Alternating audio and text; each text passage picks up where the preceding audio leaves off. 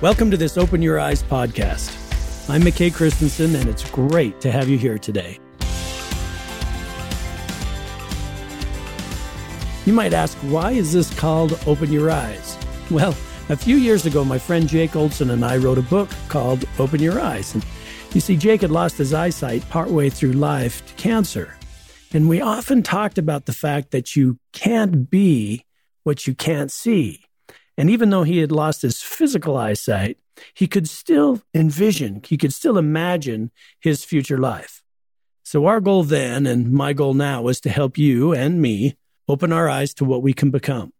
So, wherever you're listening right now, and whenever the setting is, whether you're walking or driving or in your home office, my hope is we can learn together.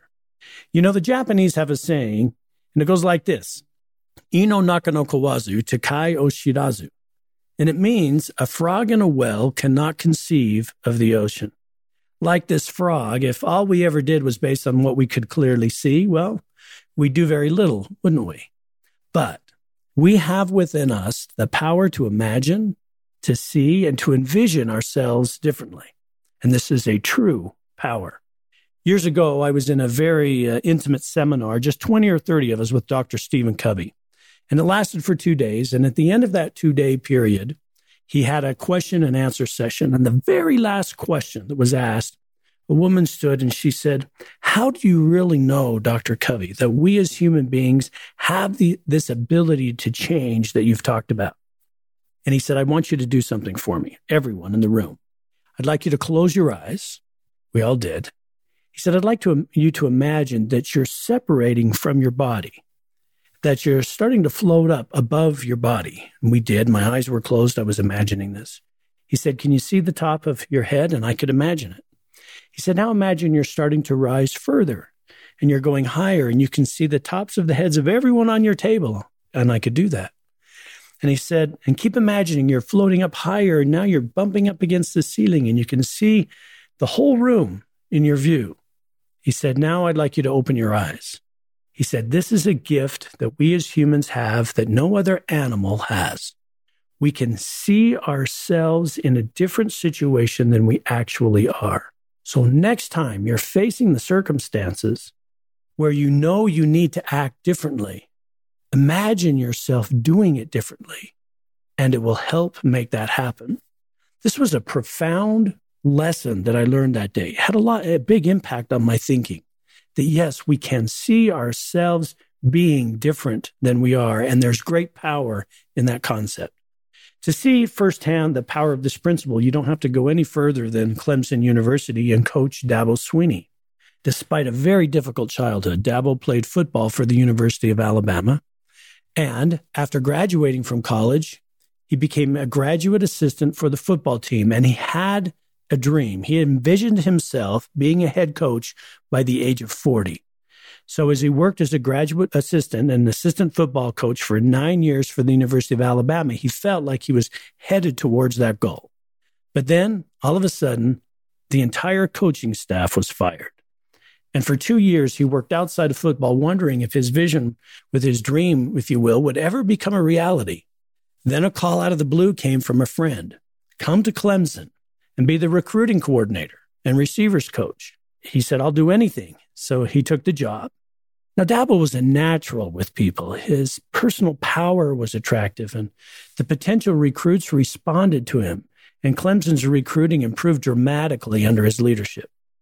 In 2008, the head coach resigned halfway through the season, and the athletic director picked Dabo to be the interim head coach. Now, you see, when a head coach resigns, typically they'll select the defensive or offensive coordinator to take over. But Dabo had done such a good job in recruiting and other things that he was given the opportunity. Now, Dabo was told the job was his to earn. You see, at the end of the season, he'd be given an interview. He wasn't guaranteed the head coaching job after that.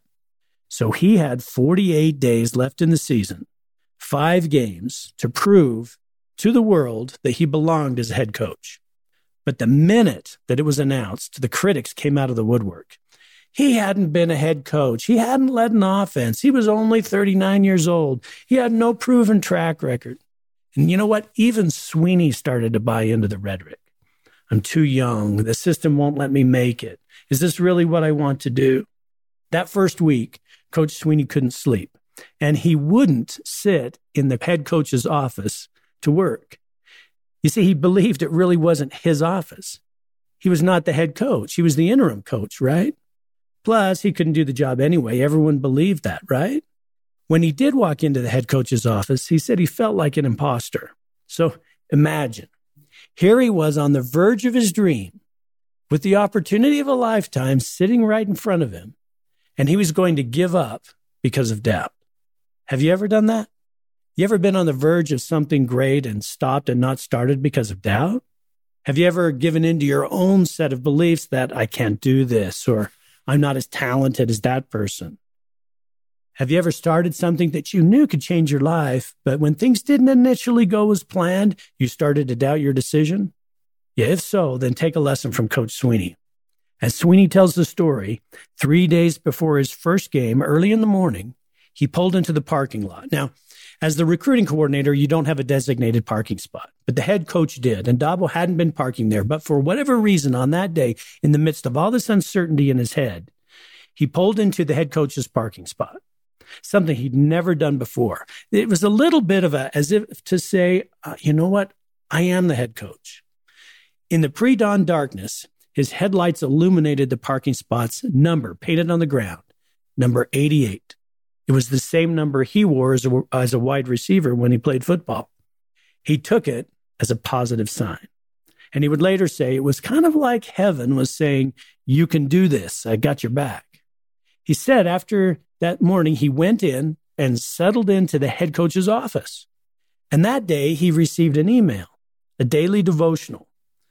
And the scripture that day was Revelations 3 8, which says, For I know what you have done and I have opened a door for you that no one can shut.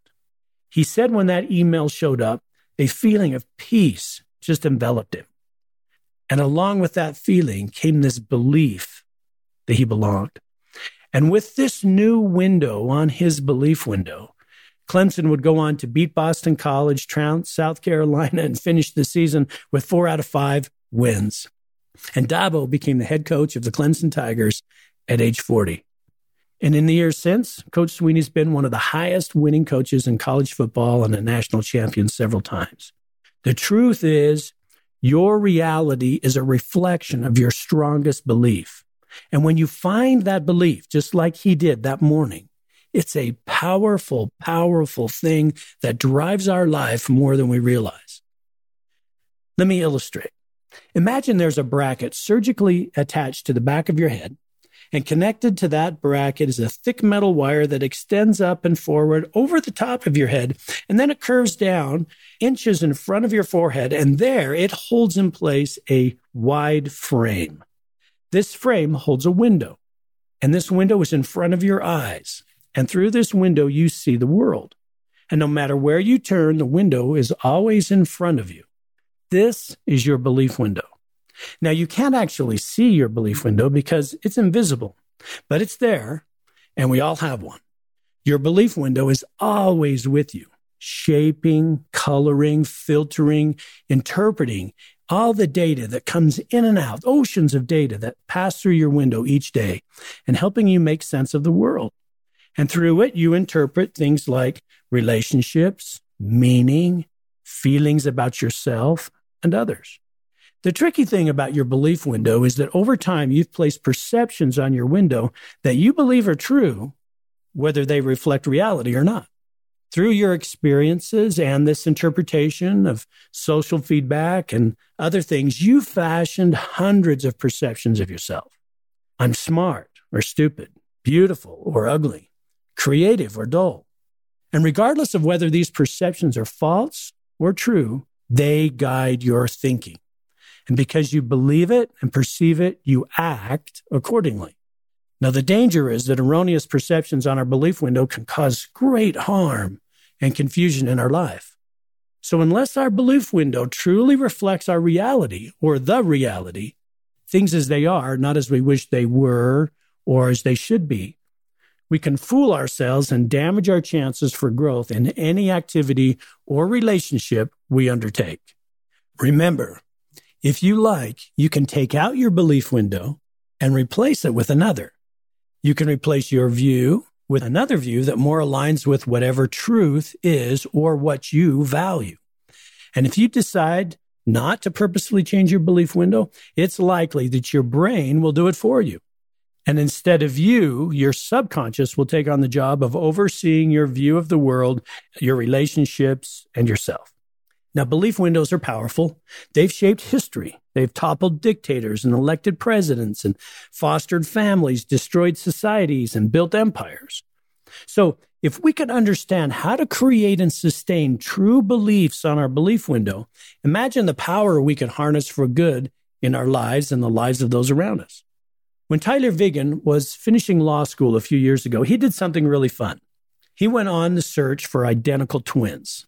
Not twins as you and I think of twins, but twins in terms of data sets. He looked for completely unrelated data sets that showed perfect correlation with each other. For example, he found perfect correlation between the per capita cheese consumption in our country and the number of deaths by those who got tangled in their bed sheets. He found the same perfect correlation between the number of new Nicolas Cage movies released in a year and the deaths of people by swimming pool drownings. Now, from Tyler's data sets, you'd conclude that the more Nick Cage movies that are released in any given year, the more people who throw themselves into swimming pools and drown. But this conclusion, it doesn't reflect reality, does it? The same goes for some of the conclusions we place on our belief window. They're absurd. They may seem correlated, but they are no closer to reality than Tyler's research. But we buy into them because we think there's a correlation.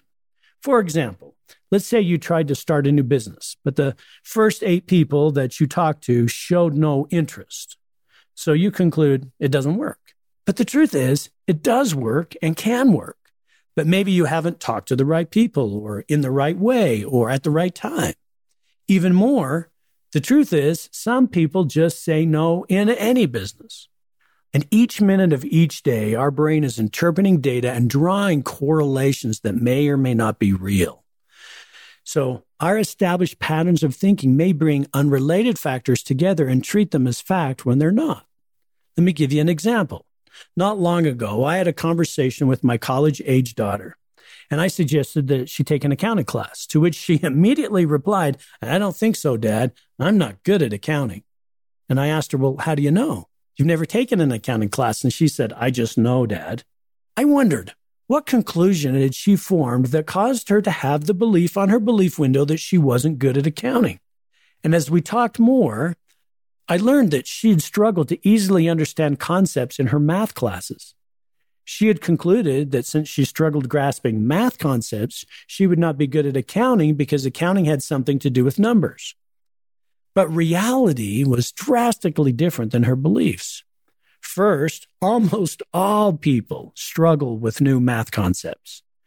Math takes time and repetition and experience until those concepts make sense and are more easily grasped. And the truth is, accounting is a language. Yes, you must be able to subtract and add, but accounting requires you learn the language of business and understand how to categorize things. So accounting is more about learning the structure and language of business and less to do with math. That's the truth. So, as a sophomore in college, she got brave and she took her first accounting class. The class was difficult, as it is for almost all students, but she did exceptionally well. And as a result, her belief window changed. Now, can't you see the dangers of incorrect beliefs on our belief windows? You see, we don't attempt. We, we continue to be and do less than. We don't change and we live with less than we might otherwise. Sometimes we get used to living with less than, don't we? But I know this. You were not put here on this earth to be less than. And you are not defined by where you've been, only by where you're going. And you may have tried and failed. So what? From this point on, you can see with new eyes. You are capable, strong enough, smart enough, and tough enough. And your beliefs can change and that will enable you to change your life. And this, this is your time to do that. It's time to replace your belief window and begin to live the life that you know you can live. So, how do you open your eyes to the truth of what should be on your belief window? Well, the funny thing is, the minute you understand that you have a belief window and it is real, you'll start to change the beliefs you hold on that window. That's a good thing. This challenging your beliefs on your belief window will change the way you act. This process of challenging and evaluating and deciding is how you determine what you value. And you watch what happens when you start to determine what you value. It will enable you to act and think differently. It'll teach you to be proactive rather than passively following whatever wrongs life has placed on your belief window. In 2015, Sara Bareilles wrote a Broadway play called Waitress. And in that play, the hit song she sings is called She Used to Be Mine. And it's sung by the lead character, a waitress, whose life has become something she didn't expect or want. And in speaking of her life, in a very self reflective moment, the character sings these words It's not what I asked for. Sometimes life just slips through the back door and carves out a person and makes you believe it's all true. And then she sings to herself directly and says, And now I've got you. And you're not what I've asked for. And if I'm honest, I know I would give it all back for a chance to start over and rewrite an ending or two for the girl that I knew. That's true, isn't it? For life sometimes just slips through the back door and carves out a person that we sometimes don't recognize. But can't you see that the minute you start challenging that and begin to think deliberately and positive about your beliefs on your belief window, watch the change. But it must be deliberate and positive. You know, behavioral researchers have found that as much as 77% of everything we think is negative or counterproductive. And many of those thoughts are subconscious, meaning your brain is naturally feeding you the negative. Let me explain why. No doubt you've heard the story of an overweight man who needed to lose 40 pounds. His biggest hindrance was that he drove by his favorite bakery every day on his way to work, and he had no willpower to resist stopping and getting his favorite pastries. He was saved one day when the road in front of his bakery closed for construction for a period. Several weeks later, however, the road reopened, and on the first morning driving to work, past this bakery on the newly opened road, he was battling his willpower.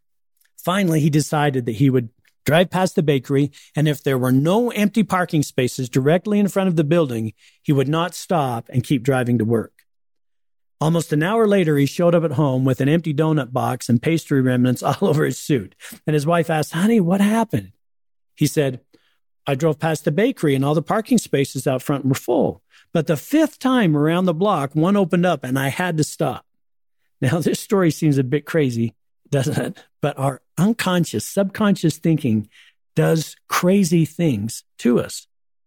Let me give you another example. For example, suppose you set a goal to lose weight by exercising early in the morning each day.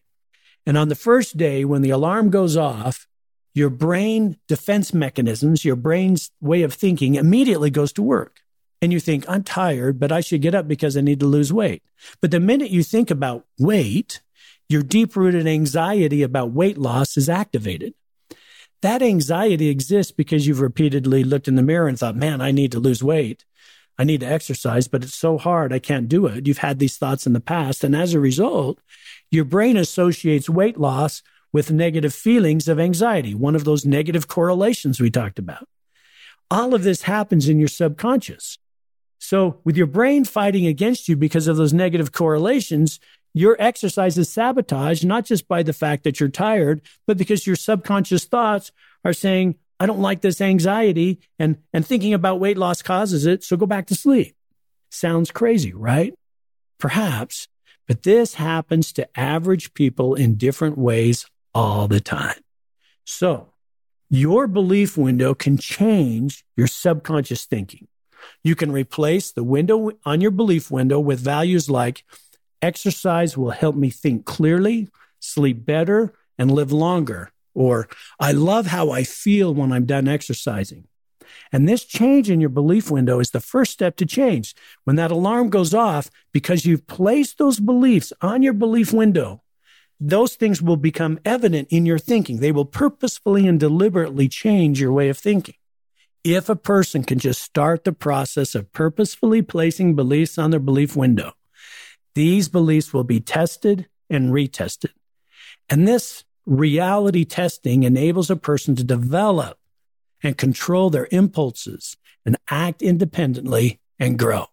So, how do you place correct beliefs on your belief window? Well, on purpose. In a matter of speaking, you talk to yourself. You talk truth and encouragement. And that may be opposite from your current belief window habits. A study published in Psychology of Sport and Exercise had 72 tennis players take part in several rounds of play. Half were taught self talk and half were not. And they all went through the exact same training program and rounds of play together.